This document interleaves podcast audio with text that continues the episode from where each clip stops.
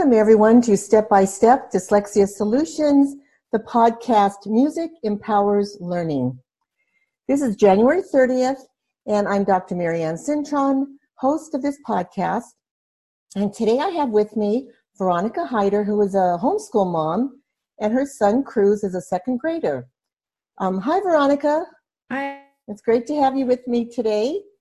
Um, I just wanted to do a little bit of recap with Cruz who started with us in May, he didn't know his letter names and sounds, which is critical for students to start phonemic awareness.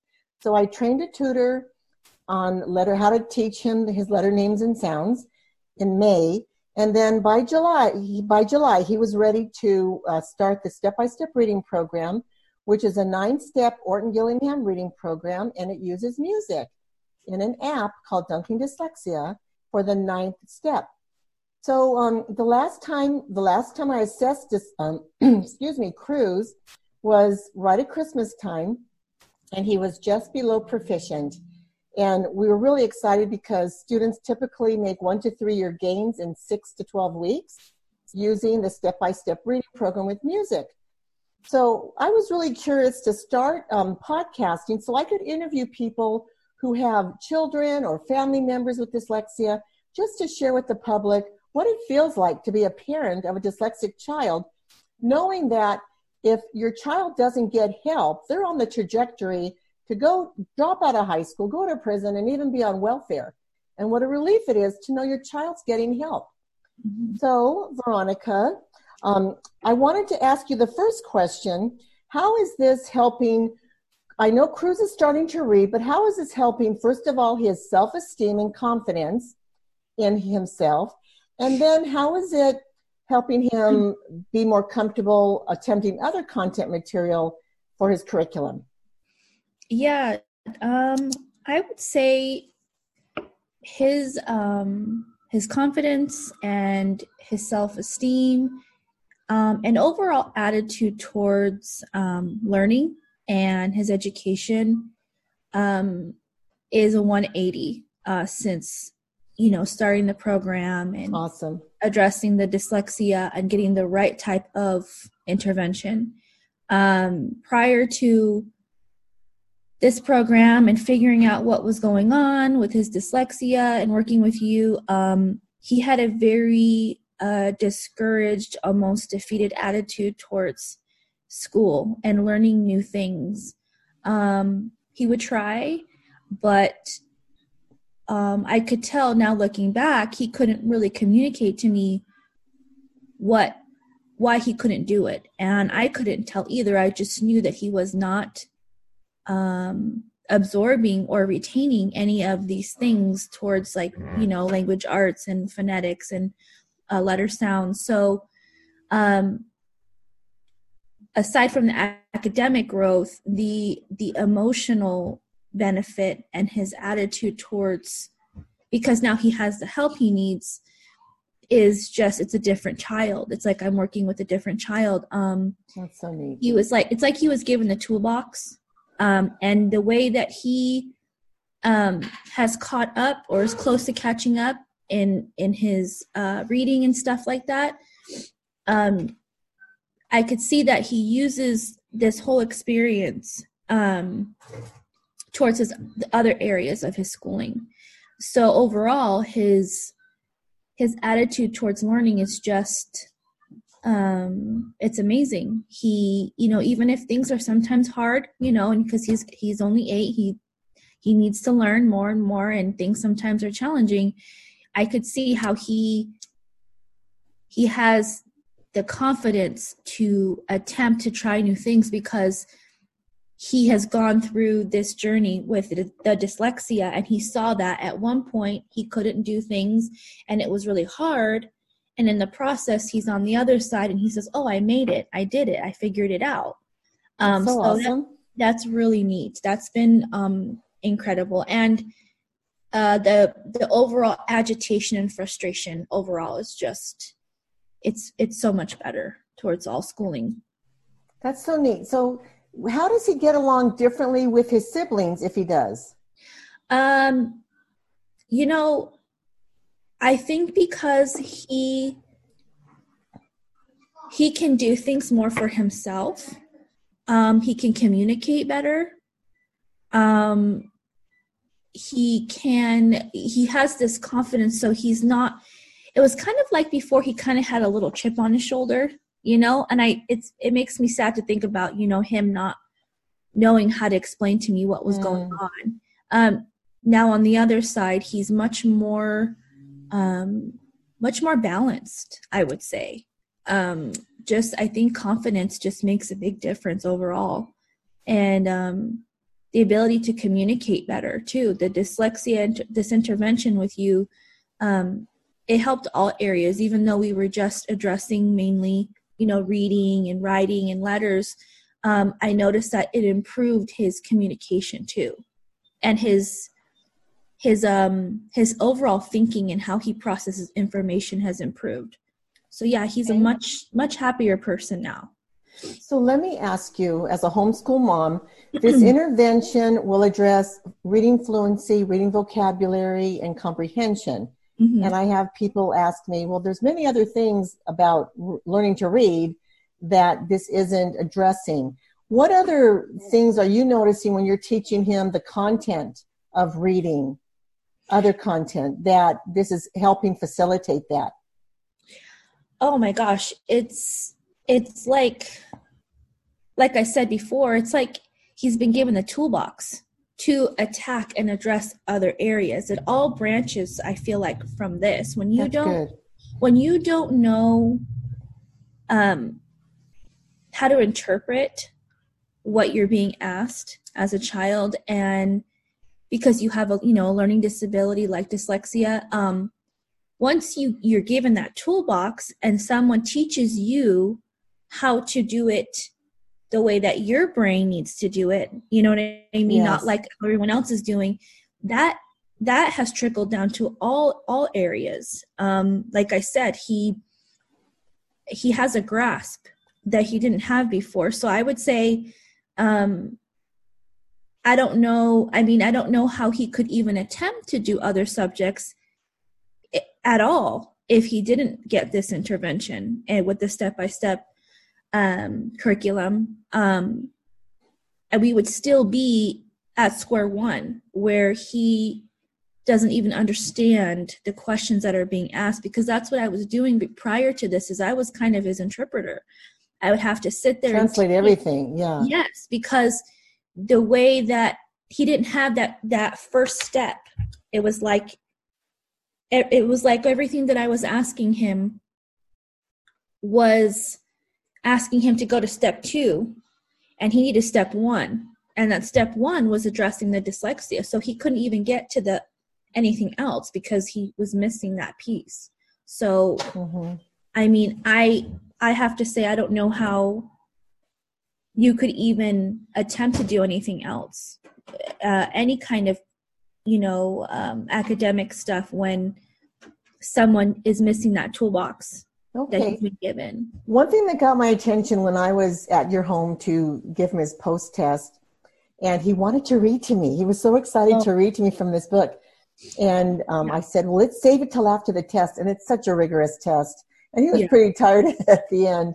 But yeah. um, when I've seen him working with his tutor, he really enjoys using going through the nine steps, and he enjoys using the music app. Yes. Can you just share a little bit about what you've seen with him enjoying the tutoring and also enjoying to read now? Yeah, that is that still uh it kind of just takes my breath away and is so almost shocking to me when I catch him just reading casually. Um when you have a child who you know couldn't memorize his letters you know going on a couple years working on that to reading four five letter words spelling spelling difficult and challenging words that i think are even above his level it's just it still catches me off guard and it's so um it's so amazing and fulfilling to see that and i could see how like you mentioned how proud he is of himself mm-hmm. um because i think i think we both felt very kind of hopeless because we didn't know what was wrong we didn't know you know why these things weren't sticking and so yeah it's he he actually um, enjoys reading, and he's actually, I mean, for how much he's had to catch up, he's actually really good. And so I'm so mm-hmm. yeah, I'm I. It's just like I said, it's a complete 180. It's like a different child. It's like a, a completely different. Does he read every night before bed? Before he goes to bed, um, or we we well we make a point to make sure we read at at least one point in the day whether that's before bed or if that's during school time or quiet time you know i have a lot of audiobooks playing too when they're playing um okay. but i find that when what he really enjoys is just reading the signs and the things around him that's yes. something that i think he always wanted to do he wanted to when we're driving reading the street signs or if we're at a store the grocery store he picks up something and he you know he reads the label i think that's a, that was a lot of freedom for him yes. that's like a new freedom to know like what's going on in the world that's know? applying it to real life that's really yes. exciting yeah um I, I, don't know one of the last thoughts i have is he has so cruz is in special ed Mm-hmm. And he has his individual education plan, IEP, coming up. Mm-hmm. And I'm just excited to, to be with you and see how you're going to share his progress. What comes to heart when you, what comes to your mind and heart when you think about the upcoming IEP? Um, I'm just so thankful because when we, you know, started this journey from the first IEP meeting to now, there's been a complete transformation. So it's very hard. Um, it's hard to adequately adequately articulate all the ways that this has kind of saved him. And I think um, where we would be without it.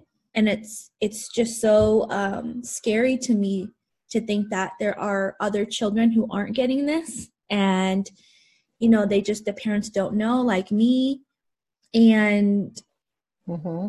I just, I'm so thankful that we found you and, and that, you know, the mm. school, worked, the school worked with us because I think Cruz's life would look a lot differently and my life too. Uh, yes, being, a home edu- being a home educator, it, mm. I don't think I, I don't know if I could continue to homeschool him if he had this, if this issue never got resolved. Mm. Um, but yeah, I can't wait to report to them. Um, and i think they can see it too because you know he's taking star 360 tests. Those are coming into them. And um, you know the other tutors he works with this the last one um, she just messaged me saying that she thinks cruz can move up to the next level because he's mm. too easy for him.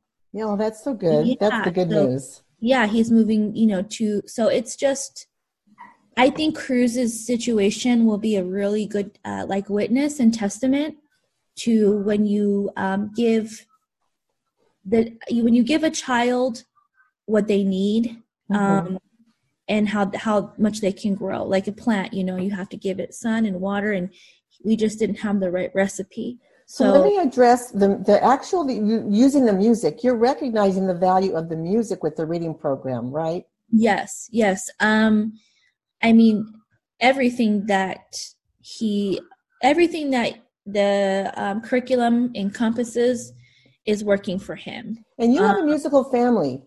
Yes, yes. Kids play piano. Your son's in a band. I mean, so you know, yeah. you've known music has been helpful. But for sure. People are uh, skeptical uh, about music with reading. Yeah, oh, music's good for everything. yes, you know, learning an instrument, um, having music playing in the house. I, I actually, you know, did that even before I, I met you and, you know, learned about all this. I would play music for the kids and for myself when I'm teaching and um, the kids were doing their lessons.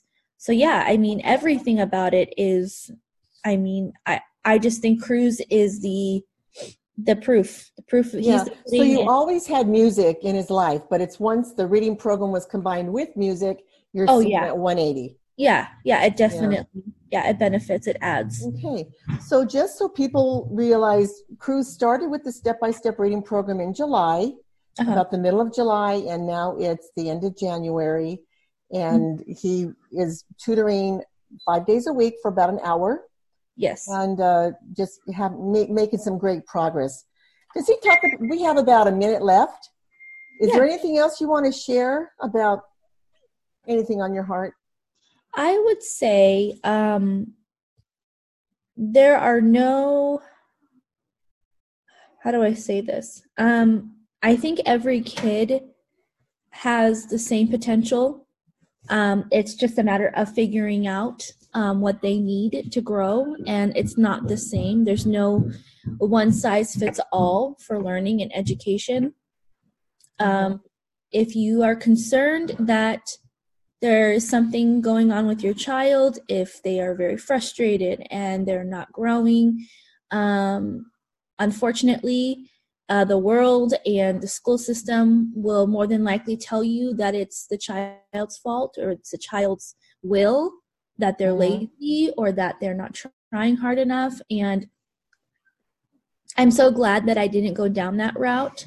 Um, even though I was stuck and confused and bewildered, I I always had an inkling that this was something beyond his control. This was just something he could not help. Um, I would recommend um, that if you have a typical situation like Cruz and your child is a struggling reader, learner, language arts, you know, um, issues, to okay to do this.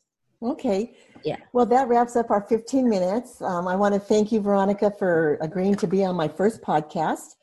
And um, I just want to direct people to uh, the website. There's an easy way to get to it. It's www.dyslexia-solutions.com. And dyslexia is spelled D Y S L E X I A. And hope you all have a blessed day. And I want to thank you and um, Veronica, thank you very much. Thanks for having me. Bye bye. Bye bye.